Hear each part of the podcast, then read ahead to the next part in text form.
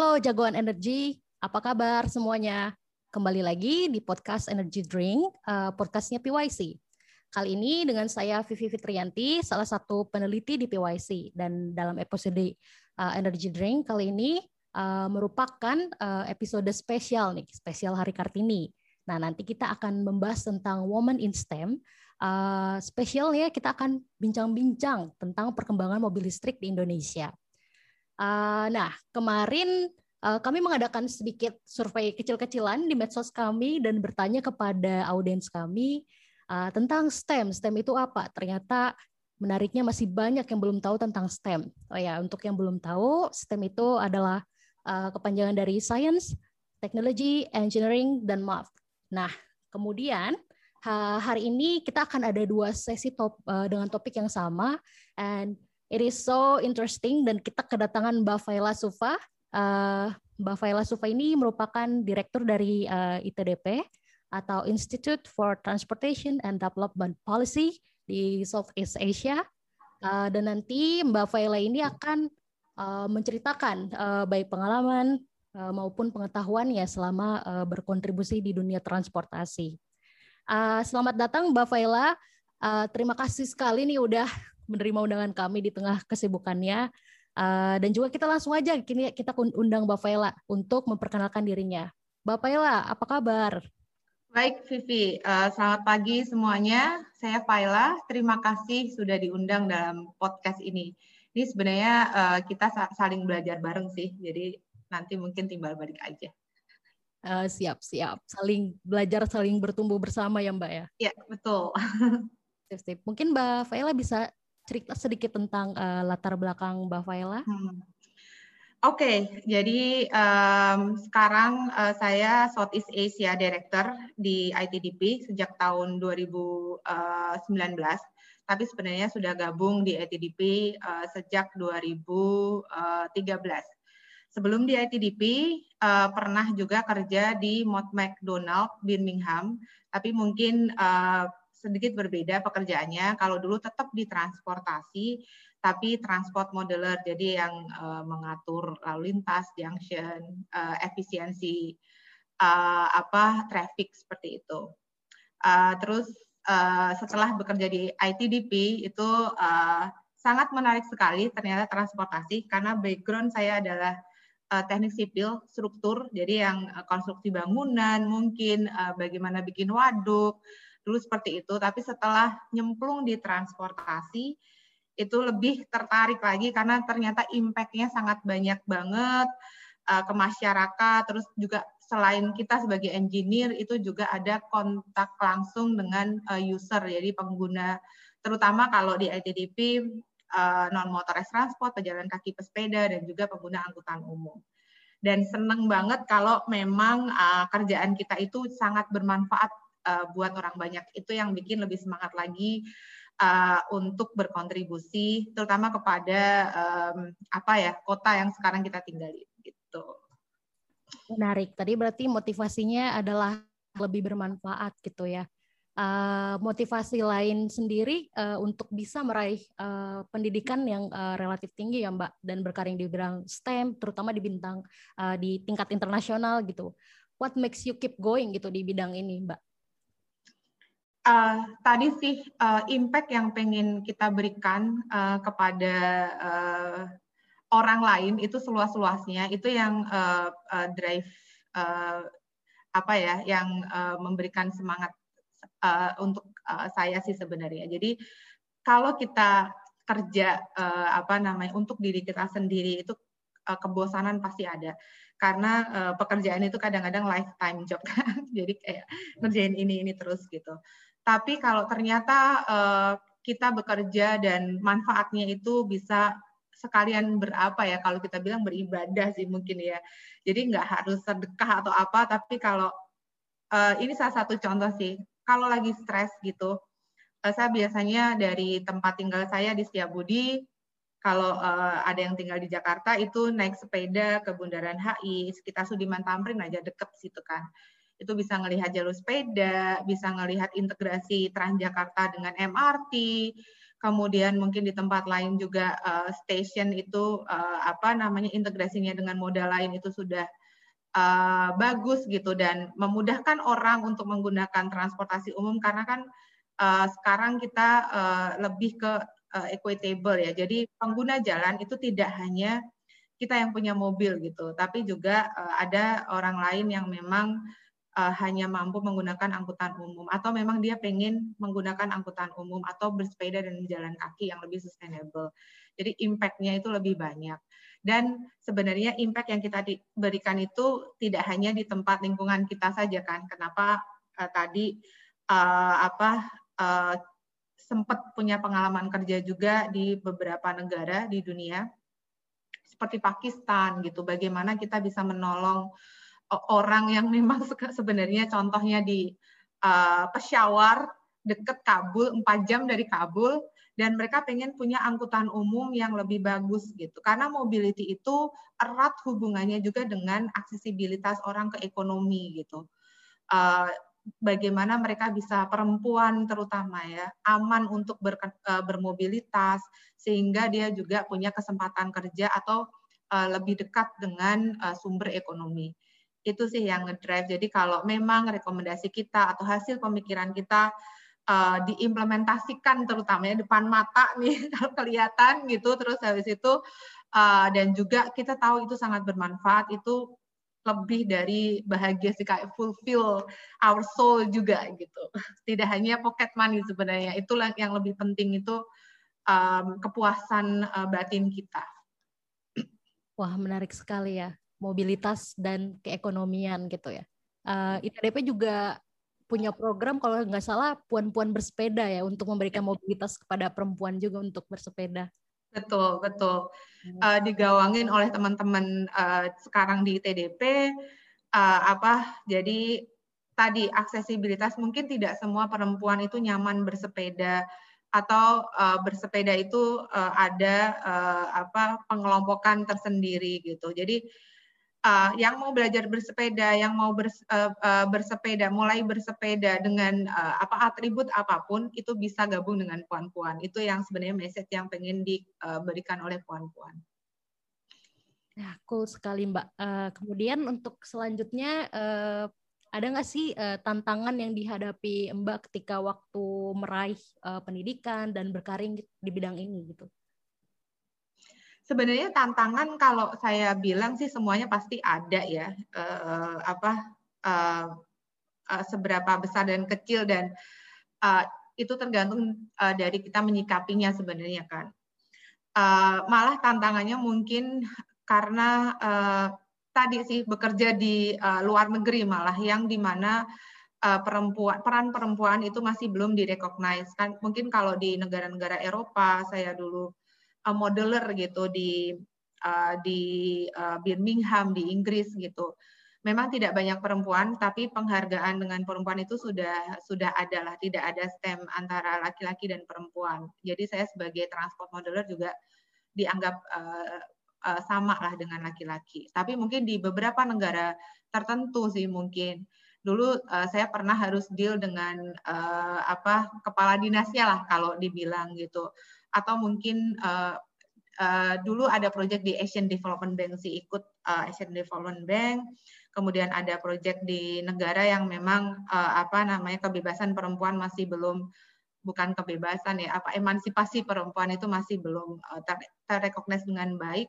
Jadi mereka tuh nggak pernah menyebut nama saya gitu. Jadi kayak that lady gitu that lady promise us gitu. Jadi kayak dan setiap meeting mungkin uh, saya saja sebenarnya yang yang yang perempuan di saat itu gitu. Dan untuk berdiskusi pun agak uh, apa canggung dengan mereka karena tidak terbiasa ada mungkin itu sih salah satunya. Tapi overall sih uh, kalau sekarang tidak ada batasan uh, kita sebagai uh, perempuan untuk terus berkarya uh, bagaimana kita membentuk mindset kita saja sih bahwa kita bisa membagi waktu. Karena memang perempuan peran perempuan itu sangat banyak sebagai mungkin uh, apa uh, ibu uh, dan juga caregiver untuk anak-anaknya nanti mungkin juga uh, sebagai wanita karir kalau mindset kita memang sudah terbentuk kita bisa pasti akan bisa sih untuk dijalankan uh, semua peran perempuan itu. Sip, sip, uh, menarik sekali. Kalau untuk Mbak Faila sendiri, ketika menghadapi tantangan yang tadi sudah dijelaskan, ada nggak sih kiat-kiat untuk menghadapi uh, tantangan tersebut? Apa ya? Kalau saya sih keep going aja uh, dan cuek sih sebenarnya. ya, saya sebagai konsultannya dari Asian Development Bank uh, memang ditunjuk uh, oleh Asian Development Bank dengan uh, apa namanya ada tendering yang uh, fair gitu, berarti saya mampu gitu. Dan memang uh, saya ditugaskan dulu di Pakistan gitu ya. Udah itu dengan keyakinan itu saja. Uh, dan kita deliver uh, sebaik mungkin dan mungkin komunikasi sih ah, pada akhirnya uh, mereka juga recognize bahwa uh, apa namanya kita bisa deliver uh, pekerjaan dengan kualitas yang baik itu sih jadi intinya adalah regardless uh, gender ataupun gender uh, identity atau apa pun, intinya tetap keep going dan memberikan kualitas yang sama gitu ya Mbak ya. Iya. Yeah. Iya, iya. Menarik sekali. Ini adalah pesan-pesan untuk uh, kita semua yang bekerja di bidang STEM ataupun uh, bidang lain. Terus kemudian untuk uh, gambaran mungkin ya Mbak, Mbak kan sudah uh, lumayan banyak uh, berkecimpung gitu di uh, bidang ini baik di luar uh, maupun di Indonesia untuk uh, peluang sendiri gitu untuk perempuan dalam organisasi uh, di uh, science, technology, engineering dan mat ini di masa depan kira-kira uh, akan seperti apa ya Mbak? Kalau menurut Mbak sendiri? Kalau saya kira sih uh, lebih luas ya dibandingkan zaman saya dulu gitu. Karena kan sekarang kayak uh, teknologi sudah ada, kesempatan untuk uh, uh, edukasi mungkin uh, juga sudah banyak gitu. Uh, beasiswa dan lain sebagainya gitu. Di masa saya dulu jarang banget ada beasiswa gitu. Jadi kalau sekolah ya harus sekolah sendiri gitu. Karena memang jarang ada gitu jadi kesempatan lebih uh, banyak maka uh, mungkin uh, harus rajin mungkin tekun ya uh, apa namanya uh, itu sih kuncinya uh, dan uh, semuanya punya kesempatan yang sama kalau saya pikir sekarang ini uh, karena teknologi uh, bisa diakses di mana saja uh, apa namanya beasiswa untuk bisa sekolah mungkin nanti ke jenjang yang lebih tinggi itu juga sekarang uh, banyak banget yang bisa diakses uh, dibandingkan dengan zaman saya itu mungkin cuma ada satu kali mungkin uh, kalau yang dulu mau ke uh, Inggris itu ada namanya chevening gitu. Kalau sekarang kan banyak banget. Kalau dulu harus ke chevening gitu Uh, dan juga uh, tadi sih uh, persistence. Jadi kalau memang tekun uh, tujuannya mau ke sana uh, itu pasti uh, akan tercapai dengan sendirinya sih. Dan jangan mudah menyerah. Ya, ya, ya. Manifestasikan mimpi dan tetap. Iya. ya, ya menarik sekali. Dan enjoy sih, jangan lupa enjoy ya, jangan stres-stres. Kalau nggak keterima pertama, oh berarti memang uh, jodoh saya bukan di situ gitu. Yang penting enjoy aja. Itu penting banget, yang penting enjoy, jangan terlalu stres. Ya betul. Uh, menarik sih, maksudnya ternyata uh, peluang dan tantangan agak berbeda gitu ya. Zaman dulu mungkin uh, kesempatannya uh, tidak sama seperti sekarang, uh, yang berarti sebenarnya membuka akses juga untuk emansipasi karena emansipasi is all about uh, kesempatan yang sama gitu. Uh, terkadang teman-teman ataupun di masyarakat gitu kadang uh, juga ada persepsi yang salah tentang emansipasi gitu uh, bukannya uh, wanita ingin uh, menjadi laki-laki gitu bukan. Tapi uh, ini perihal kesempatan gitu ya kesempatan yang sama untuk uh, meraih pendidikan uh, berekspresi dan lain-lain gitu ya. Menarik sekali mbak. Uh, sungguh sebuah insight gitu ya untuk tetap keep going di uh, bidang ini. Uh, sebenarnya untuk sesi pertama tadi uh, sekitar uh, woman in STEM peluang dan tantangan. Nah sekarang kita akan masuk ke sesi kedua sesi yang nanti-nanti nih tentang perkembangan kendaraan listrik di Indonesia. Ya yang mana uh, kita sudah tepat sekali menghadirkan Mbak Faela sebagai expert di sini. Uh, belum, belum. Masih belajar bersama. uh, biasanya expert suka disclaimer kayak gitu sih, Mbak. Um, untuk uh, pertanyaan pertama sih uh, terkait uh, pandemi, uh, bagaimana sih sebenarnya dampak uh, pandemi COVID-19 ini terhadap uh, sektor transportasi dan lingkungan, Mbak? Iya, sebenarnya uh, untuk transportasi, uh, jadi sebelum pada masa COVID ya, memang uh, kita kan di uh, apa namanya uh, diwajibkan mungkin ya untuk tinggal di rumah dan juga uh, uh, apa operasional uh, terutama angkutan umum ya kalau saya mau bilang ya karena memang uh, core-nya ITDP di uh, sustainable transport salah satunya angkutan umum. Angkutan umum itu uh, apa uh, layanannya dikurangin. Jadi memang ada pengurangan layanan. Sekarang uh, memang sudah agak diperlonggar gitu, apa namanya uh, untuk kita bisa bermobilitas gitu. Mungkin sudah ada uh, apa work from the office mungkin sudah 50% lebih gitu, boleh untuk kerja di kantor dan juga kayak pusat-pusat kegiatan ekonomi juga sudah mulai dibuka gitu tantangannya di uh, bidang transportasi, terutama transportasi umum adalah uh, tadi. Jadi selama ini kan kita punya SPM kan, uh, standar pelayanan minimum, jadi harus uh, aman, terus nyaman dan lain sebagainya. Itu sekarang ditambahin tentang health kesehatan gitu dan kebersihan mungkin ya. Jadi bagaimana angkutan umum itu sekarang juga bisa make sure bahwa mereka uh, memenuhi protokol uh, tadi kesehatan. Uh, itu sebenarnya uh, ex, uh, apa namanya uh, good practice sih untuk angkutan umum. Jadi kita pengen bikin image juga bahwa uh, berkendaraan umum itu tidak mesti bahwa dia uh, nanti bisa menjadi uh, apa namanya tempat penularan untuk virus tadi. Dan juga yang paling ini tuh ada pengurangan kapasitas angkutan umum. Biasanya mungkin bis yang panjangnya 12 meter itu bisa 80, sekarang cuma mungkin cuma 40 uh, eh, penumpang dibatasi 50 persennya gitu.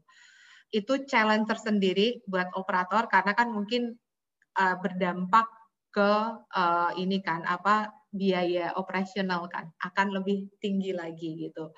Tapi kalau apa kita tetap terus menggalakkan orang untuk menaikkan angkutan umum karena kalau kita takutnya di uh, sehabis pandemi orang masih resisten untuk menggunakan angkutan umum dan kembali lagi nanti menggunakan angkutan pribadi dan macet lagi polusi udara yang nanti mungkin uh, apa namanya memang salah satunya kan transport penyumbang terbesar untuk uh, polusi udara di kota kita sekitar 70% memang dari uh, transport kan kalau uh, saya tidak salah.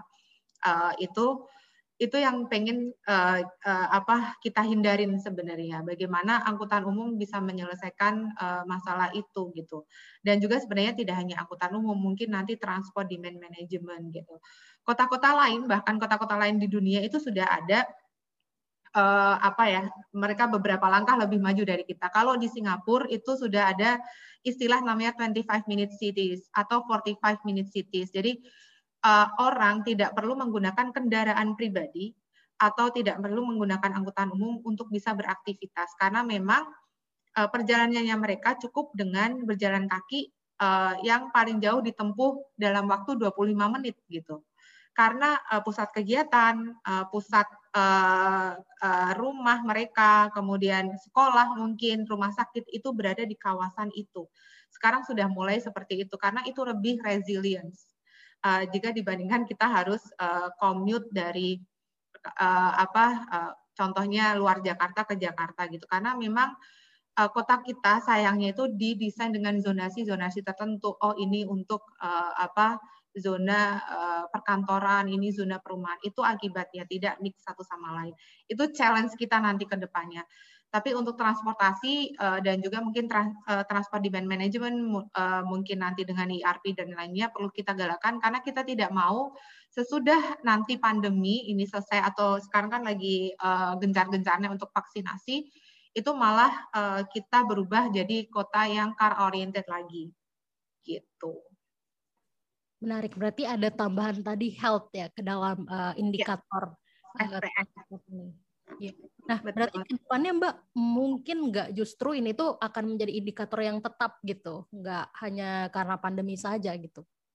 Ya, memang sih ini akan uh, jadi indikator yang tetap karena itu ini yang saya bilang tadi good practice sih sebenarnya untuk angkutan umum gitu. Jadi angkutan umum harus mulai memperhatikan tentang kebersihan dan kesehatan tadi. Ya, menarik, menarik. Berarti uh, ini adalah sebuah ternyata uh, kesempatan juga ya ada dampak positifnya juga nambah satu indikator dan ke depannya juga akan tetap uh, digalakan karena iris the best uh, practice gitu untuk uh, sektor transportasi ini. Uh, terus kemudian tadi kan Mbak Faila bilang tentang challenge bahwa kita kotanya terbagi ke dalam zona-zona gitu ya. Nah, ke depannya uh, ada strategi nggak sih untuk mengatasi hal ini gitu? Karena sepertinya tantangan yang cukup besar gitu, karena sudah terbagi. Uh, Betul. Iya, jadi mungkin kayak campaign-campaign uh, bring people back to Jakarta itu perlu sih.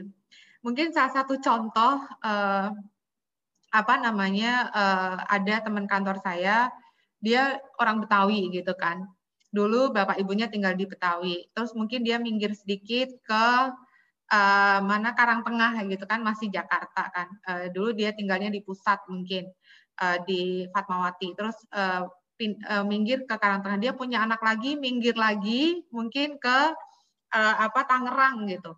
Kan semakin uh, orang itu semakin susah untuk afford tinggal di Jakarta gitu. Jadi tantangan pemerintah adalah bagaimana nggak usah lah lo income middle income kayak kita aja itu masih susah banget untuk bisa uh, akses uh, perumahan yang ada di Jakarta. Jadi sayang banget kalau pembangunan yang uh, bagus di Jakarta itu tidak di, bisa dinikmati sebesar-besarnya oleh uh, orang banyak gitu. Karena mereka tinggal di uh, luar Jakarta, hanya bekerja di Jakarta saja gitu. Yang pengen kita mau kan uh, semua pembangunan sekecil apa pun atau mungkin uh, sesimpel pemasangan lampu lalu lintas atau uh, lampu jalan aja itu bisa dinikmatin oleh masyarakat banyak gitu. Nggak hanya pada saat mereka bekerja saja. Bahkan mungkin mereka cuma berada di kantor nggak bisa menikmati adanya uh, peningkatan lampu jalan itu gitu.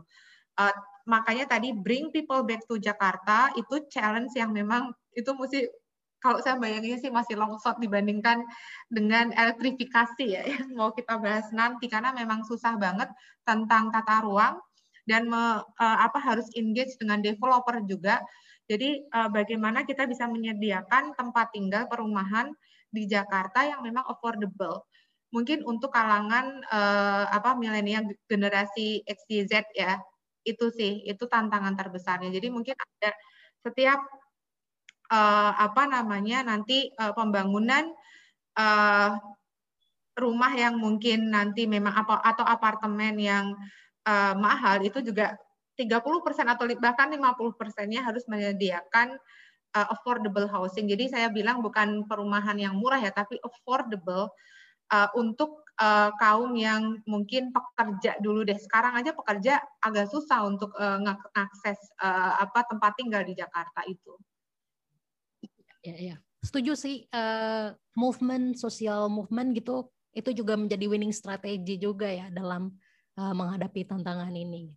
Nah sekarang uh, pertanyaan selanjutnya terkait uh, kendaraan listrik nih Mbak. Uh, kalau menurut pandangan Mbak sendiri uh, implementasi kendaraan listrik itu ke depannya uh, akan seperti apa ya di Indonesia? Memang kalau dibandingkan negara lain ya nggak usah lihat Cina, India gitu kan uh, itu kita masih uh, ketinggalan jauh. Uh, karena memang uh, pemerintah sudah uh, punya target tertentu. Tapi kami melihat bahwa targetnya itu belum tangible kalau kita boleh ngasih saran ya. Contoh India punya uh, program namanya FAME, jadi ada dua fase bahkan ada FAME 1, FAME 2. FAME itu singkatan dari Faster Adoption uh, and uh, Manufacturer Electric Vehicles. Uh, di situ tuh ada bagaimana uh, peta jalannya seperti apa, dari turunan peta jalan itu nanti prioritasnya ke mana dulu untuk bisa menumbuhkan ekosistem dari elektrifikasi tadi, apakah dimulai dari angkutan umum dulu, kenapa angkutan umum, ataukah roda dua dulu, kenapa roda dua gitu, terus habis itu dari situ kita kan bisa tahu nih, jadi ada pemfasean gitu kan. Terus habis itu prioritas uh, untuk APBN-nya berapa gitu. Kalau sekarang kami nanya, ke Kementerian Keuangan contohnya uh, uh, bagaimana insentif untuk uh, apa elektrifikasi? Mereka belum tahu. Kenapa? Karena kementerian terkait pun belum minta ke kita gitu kan. Jadi karena tadi peta jalannya belum ada.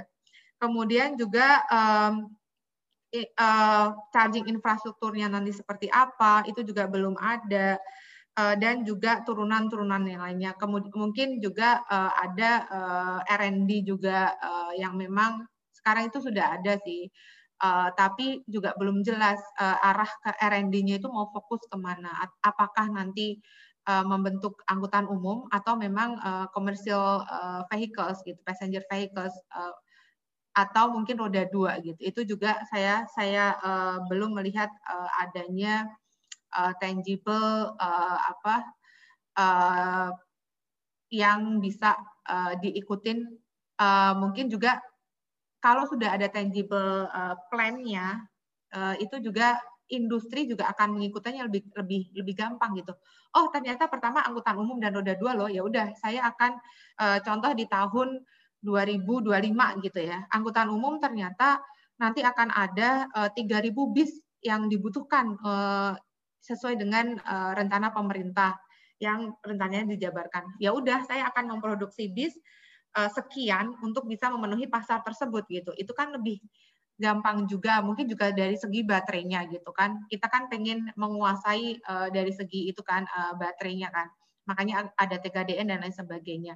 Itu juga akan lebih mudah untuk membaca uh, marketnya gitu. Uh, ya berarti kalau di India tadi kan udah ada dibagi uh, fasa-fasa ya. Kalau di Indonesia sendiri apakah sudah ada uh, roadmap atau uh, perencanaan gitu terkait uh, implementasi kendaraan listrik ini? roadmapnya sudah ada. Contohnya nih akan ada 2 juta mobil gitu kan. Itu sebenarnya langsung bisa di ambil sama mungkin Bluebird sama Grab gitu. Jadi masih belum ambisius gitu. Terus uh, motor seberapa itu sebenarnya juga langsung bisa di di adopt gitu oleh Grab aja sekarang 1.500 gitu, roda dua gitu kan. Jadi itu roadmap atau bercanda?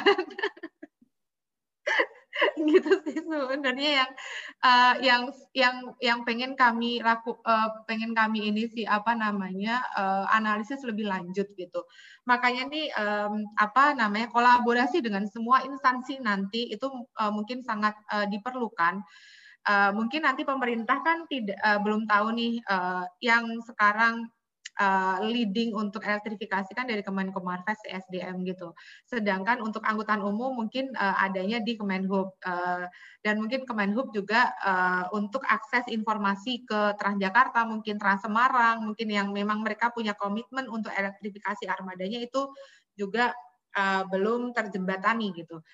Jadi sepertinya ini semua organisasi yang memang terlibat di situ tuh harus saling bahu membahu tadi untuk uh, membuat roadmap, apalagi kita punya NDC kan, uh, yang untuk uh, apa convert di 2030 kalau nggak salah ya, uh, uh, 26 persen ya, 29 persen ya untuk uh, nanti uh, uh, apa menggunakan renewable energy gitu, itu bisa tercapai gitu.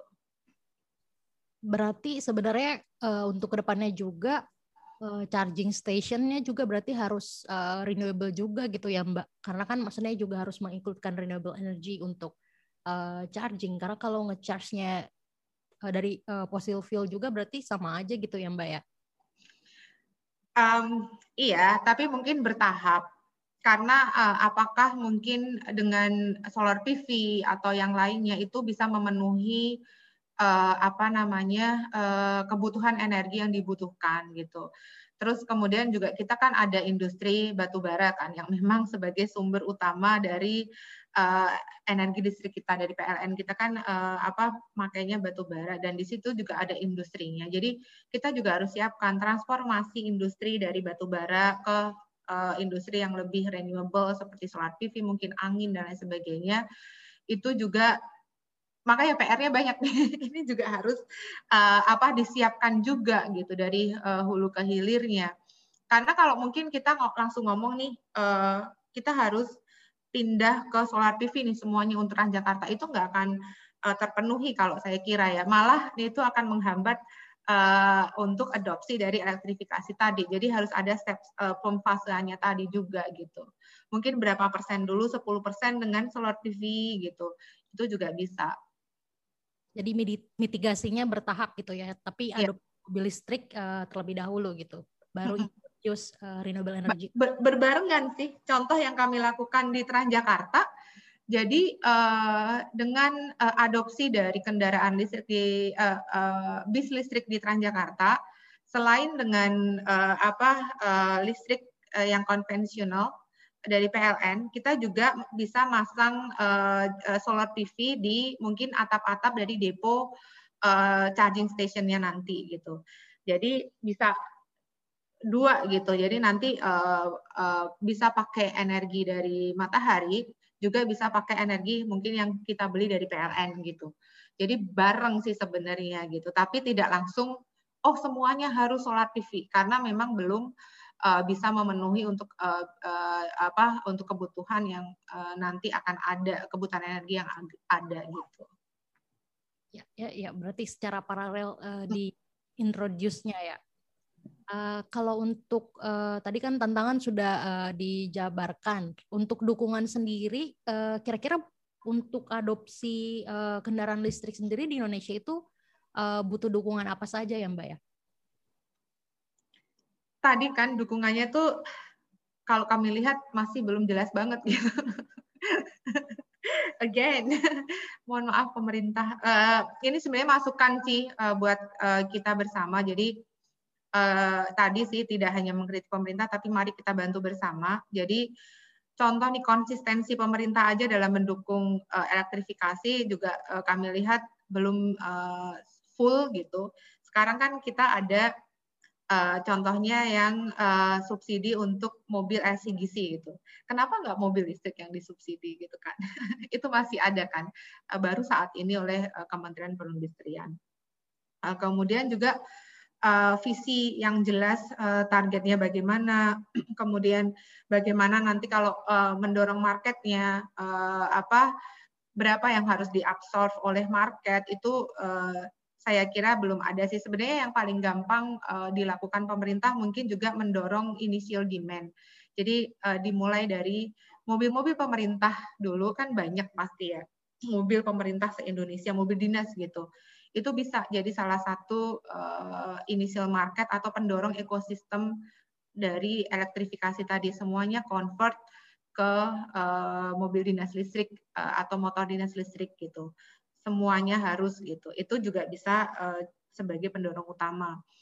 Uh, juga uh, uh, adanya dukungan fiskal dan non fiskal seperti policy uh, pembebasan biaya uh, import mungkin untuk sekarang ini uh, karena memang mungkin kalau uh, uh, uh, produksinya belum ada atau mungkin insentif tadi sih kalau yang di India itu udah jelas oke okay nih FEM 1 insentif kalau di Cina dan India ya untuk industri.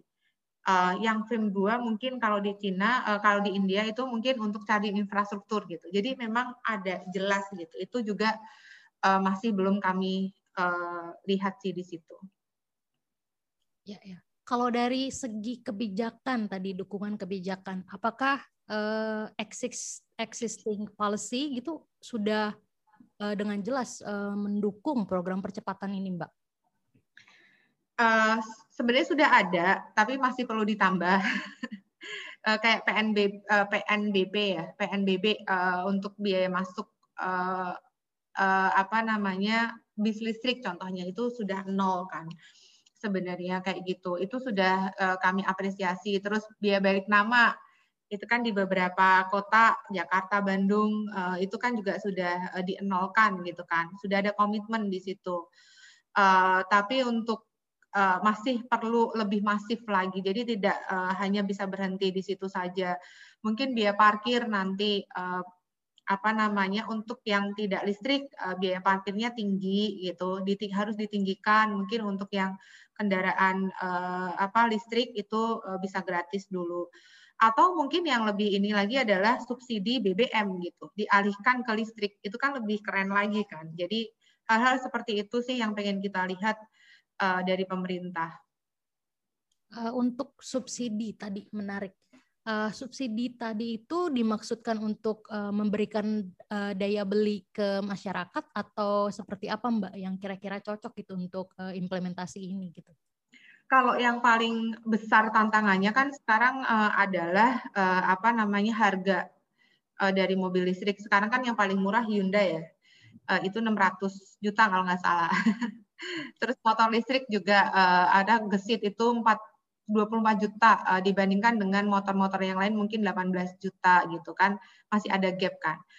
Uh, bisa dimulai dengan memberikan uh, subsidi ke uh, apa namanya uh, ke capital cost-nya dulu, kemudian juga atau uh, diberikan uh, apa pendanaan untuk membangun charging infrastruktur gitu.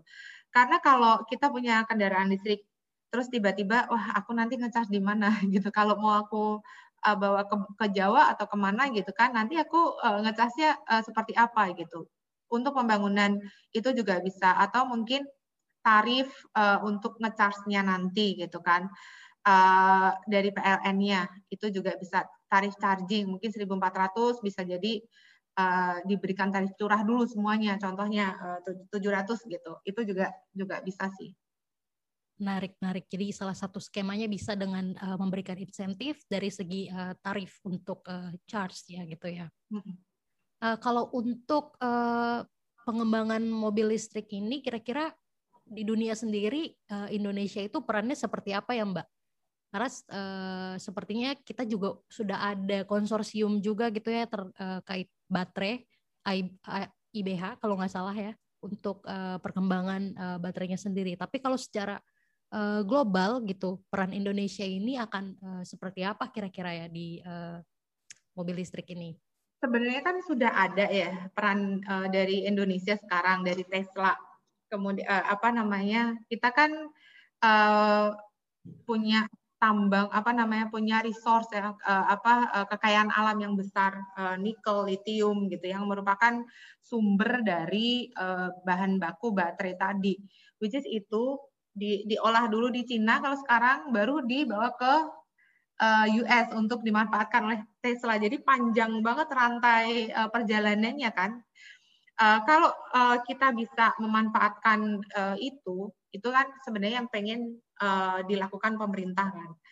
Uh, itu juga akan sangat uh, apa dan juga bisa mengurangi rantai perjalanan tadi sih. Itu berapa emisi untuk uh, perjalanan dari bahan uh, litium atau nikel tadi dari Indonesia ke Cina dulu terus ke Tesla gitu kan. Kenapa nggak dibikin ke sini? Itu kan juga uh, pemborosan energi juga kan. Kenapa nggak dibikin di sini juga? Itu salah satu potensi. Kemudian market Indonesia kan top five penduduk terbesar di dunia itu bisa kita syukurin juga bahwa market kita juga sangat besar. Uh, jangan sampai market kita dikuasain lagi oleh uh, luar gitu. Yang disikapi memang dengan pemerintah dengan adanya TKDN tadi uh, tingkat komponen dalam negeri gitu. Tapi tadi sih kalau memang itu tujuannya itu disiapkan secara serius kalau saya bilang sih harus ada komitmen uh, apa uh, dari tadi ada insentif fiskal non fiskal itu sangat penting sekali. Ya, ya, ya menarik. Menarik juga tadi bahas sedikit tentang rantai niaganya cukup kurang uh, efisien ya ke China lalu kemudian ke US akan mungkin even better if kalau justru kita olah sendiri gitu ya punya skema untuk uh, pengolahan sendiri. Oke, untuk pertanyaan selanjutnya ini lebih ke masalah gender. Uh, sekarang kan sudah uh, mulai digawangi gitu ya tentang isu uh, gender equality and ada tambahan nih social inclusion gitu ya. Jadi uh, bukan cuma gender. Nah ini tuh uh, akan uh, seperti apa ya? Apakah penting nggak sih menambahkan uh, relasi gender ke dalam perkembangan mobil listrik? Sangat penting sekali karena kita pengen memastikan bahwa adoption semua hal yang baru itu baik dari segi gender, mungkin pem, uh, apa namanya perempuan, uh, equality, social inclusion. Jadi uh, uh, vulnerable group yang lainnya uh, seperti uh, memang orang yang uh, ekonominya kurang mampu atau orang dengan uh, apa nama teman-teman dengan keterbatasan tertentu gitu kan. Uh, itu juga uh, bisa mempunyai akses yang sama untuk uh, adopsi uh, e-mobility ini. Salah satu contohnya ini mungkin kayak uh, banyak kan yang sekarang sudah mulai uh, melakukan pilot gitu kan untuk implementasi uh, mungkin bis listrik atau motor listrik gitu. Apakah perempuan kan mungkin ada kan kalau kita lihat driver uh, Gojek perempuan gitu. Iya kan. Terus habis itu supir Transjakarta yang perempuan itu mempunyai kesempatan yang sama, mempunyai informasi yang sama dengan apa laki-laki yang memang didominasi pekerjaan ini oleh laki-laki gitu kan. Uh, kemudian nanti uh, jadi tidak hanya mungkin nanti untuk uh, first training atau first pilot itu untuk laki-laki aja, tapi perempuan juga perlu untuk mendapatkan kesempatan yang sama gitu. Terus nanti kalau kita punya apa bis listrik gitu, bagaimana nanti aksesibilitasnya bis tadi untuk uh, kan ada uh, apa komponen baterai dan lain sebagainya kan. Jadi desain bis itu bisa mengakomodasi untuk kursi roda juga. Terus kan biasanya kendaraan listrik kan uh, suaranya tidak nggak ada ya, tapi masih ada sih uh, untuk yang pakai diesel gitu kan. Itu dengan teman tuli kita bagaimana nanti mitigasinya seperti itu. Jadi semuanya. Terus untuk nanti operator-operator, ini saya ngomongnya angkutan umum ya yang memang tidak mempunyai uh, uh, apa kapasitas pendanaan yang tinggi sedangkan sekarang ini kan uh, kendaraan listrik kan memang harganya masih mahal ya itu juga bisa mempunyai kesempatan yang sama untuk mereka ikut serta dalam adopsi untuk electrification terutama angkutan umum itu juga gitu. Untuk saat ini berarti uh, dari segi uh, uh, operator uh, seperti untuk uh, bus gitu ya, uh, untuk driver gitu. Ada nggak sih uh, peran lain, Mbak? Contoh seperti misalnya uh, lebih banyak juga gitu wanita uh, dan perempuan, uh, sorry wanita dan perempuan dua perempuan yang uh, berada di posisi decision making juga gitu, Mbak. Kebetulan kalau di direksi untuk kita bisa ini sih top position untuk uh, operator angkutan umum itu didominasi memang masih laki-laki Uh, tapi mungkin uh, di, di di level kabit uh, apa namanya atau kepala seksinya itu sudah ada perempuannya gitu. Um, memang sih uh, apa namanya uh, untuk leadership untuk perempuan itu masih belum belum banyak gitu kan. Makanya nih kita perempuan-perempuan yang ada di luar sini mari kita uh, apa memberikan input kepada mereka juga uh, apa bahwa uh, ini sih uh, apa uh, suara dari perempuan itu juga uh, perlu didengarkan, harus didengarkan. Kenapa? Karena uh, perempuan itu perannya banyak kan. Kita tuh sebagai apa mungkin pekerja ya, kalau sekarang kita ngomong wanita karir gitu. Tapi juga kita sebagai ibu rumah tangga yang biasanya sebagai apa caregiver untuk anak-anak kita kan. Dan itu berarti kan um, kalau perempuan itu biasanya uh, memikirkan oh bagaimana nanti anak saya? Atau mungkin dia merawat orang tuanya. Nanti bagaimana? Nanti orang tua saya nanti bisa bermobilitas gitu. Jadi perspektifnya tuh lebih panjang gitu daripada eh, laki-laki uh, gitu. Yang mungkin dia hanya memikirkan mobilitas saya dari sini ke kantor ya seperti itu gitu. Tapi kalau perempuan walaupun dia ibu rumah tangga bagaimana anak saya bersekolah? Naik apa nanti? Apakah dia selamat atau enggak? Jadi perspektifnya lebih banyak. Karena dia perannya sangat uh, bermacam-macam gitu. Uh, apalagi kalau dia wanita karir gitu, wanita karir pasti juga ibu, uh, kemudian mungkin uh, sebagai perawat orang tua, dan juga punya peran di lingkungan juga. Itu sih uh, yang saya lihat kenapa suara perempuan itu sangat penting untuk juga diadapt dalam apa pun. Kalau sekarang proyek-proyek ITDP itu semuanya sebelum kita mulai proyek kita harus ada JC mainstreaming dulu. Jadi uh, gender equality, social inclusion, inclusion tadi dulu sebelum kita mulai bahwa ini tuh harus diadres uh, isu ini harus diadres dulu. Ah, menarik sekali. Harus ada framework uh, eh, GC ini gitu ya sebelum uh, mengadres uh, problem ini. Dan uh, setuju banget sih bahwa karena perannya banyak, kalau tidak ada yang uh, memegang peranan sebagai uh, decision maker gitu, uh, bisa jadi uh, kebijakan atau keputusannya juga uh, kurang inklusif gitu ya karena ya. tidak secara langsung mengalami problem-problem uh, sorry problem-problem yang dialami oleh perempuan seperti itu gitu ya mm-hmm. uh, menarik menarik keren banget mbak ITDP Terus juga um, ini pertanyaan pamungkas nih. Uh, kira-kira pesan untuk semua uh, generasi, baik generasi X, uh, generasi Y dan uh, Z, uh, yang uh, kira-kira punya mimpi gitu untuk uh, uh, bisa berkarir di bidang STEM, terutama di bidang uh, transportasi dan mobil listrik ini, Mbak.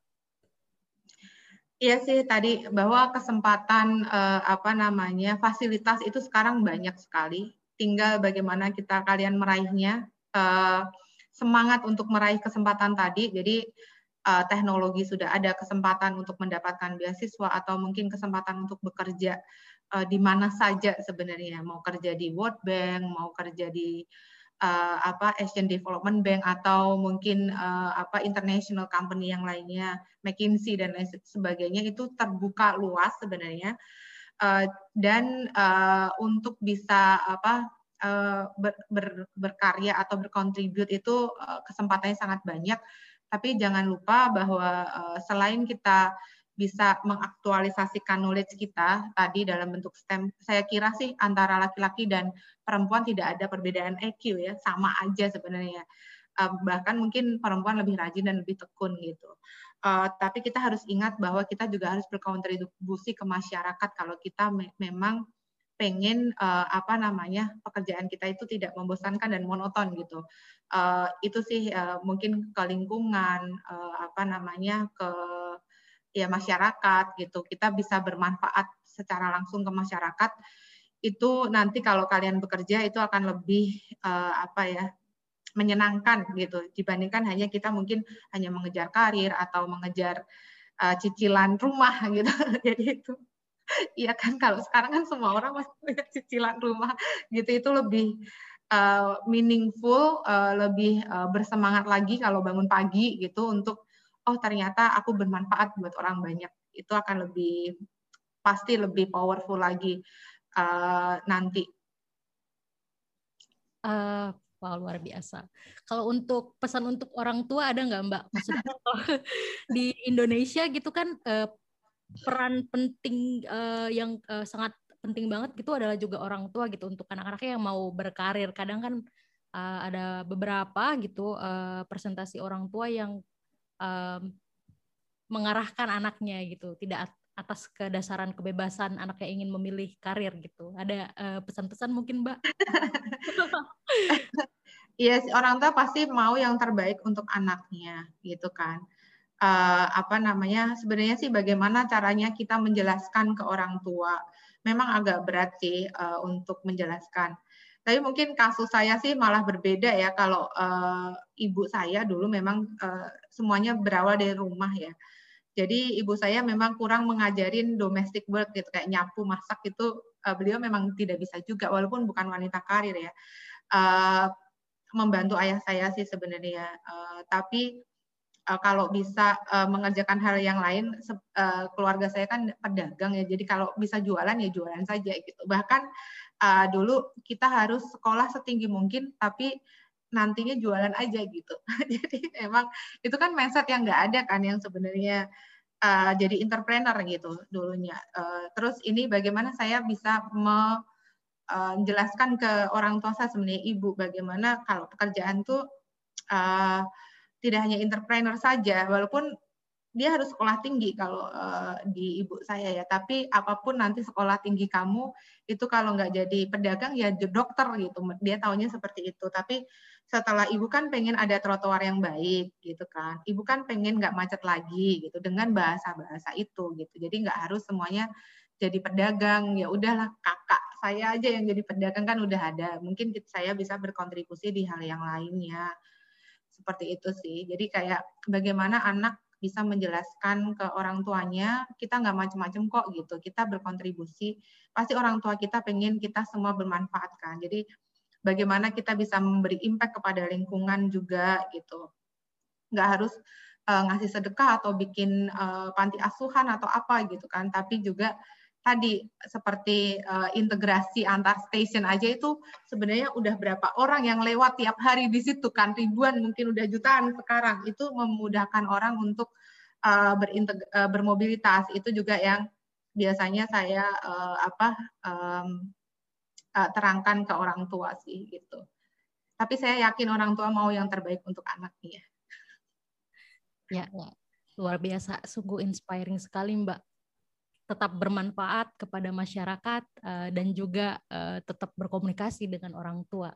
As long as kita bisa jelasin sih ya Mbak ya ke orang ya, kita gitu. Pelan-pelan sih mungkin ada mungkin friksi tapi ya kekecewaan juga pasti ada gitu. Kenapa nggak jadi pengusaha aja gitu kan? tapi ya mungkin jalannya memang beda atau dokter gitu kan. Bisa orang tua zaman dulu kan dokter kan. Udah ayem kalau anaknya jadi dokter gitu. Kalau e, ibu saya ditambahin pengusaha gitu atau pedagang gitu. Uh, tapi ternyata memang uh, ada kerjaan lain. Dulu malah saya dikira travel agent karena sering jadi orang yang bawa, ayo jalan ke sini gitu. Karena sering traveling kan. Jadi bagaimana kita menjelaskan gitu. Karena dulu ah, aku dulu naik angkutan umum aman loh gitu. Ah, ibu kan dulu naik angkutan umum aman. Sekarang kan udah nggak ada lagi. Nah, itu tugas kami untuk mengadakan angkutan umum lagi. Terus dulu jalan uh, jalan di nyebrang itu enak loh, sekarang udah takut gitu. Nah, seperti itu yang mungkin kita harus uh, pakai bahasa-bahasa yang mereka tahu juga. Betul betul. Menggunakan bahasa uh, yang sama lah ya biar uh, ngerti gitu. Saya juga mengalami hal yang sama sih Mbak. Dipikirnya bikin bom karena backgroundnya kimia gitu. ya ya ya. Sip, tadi adalah pertanyaan pamungkas uh, sebenarnya, tapi ada yang mau ditambahin juga nggak apa-apa. Apakah ada yang mau ditambahin, Mbak Faila mungkin?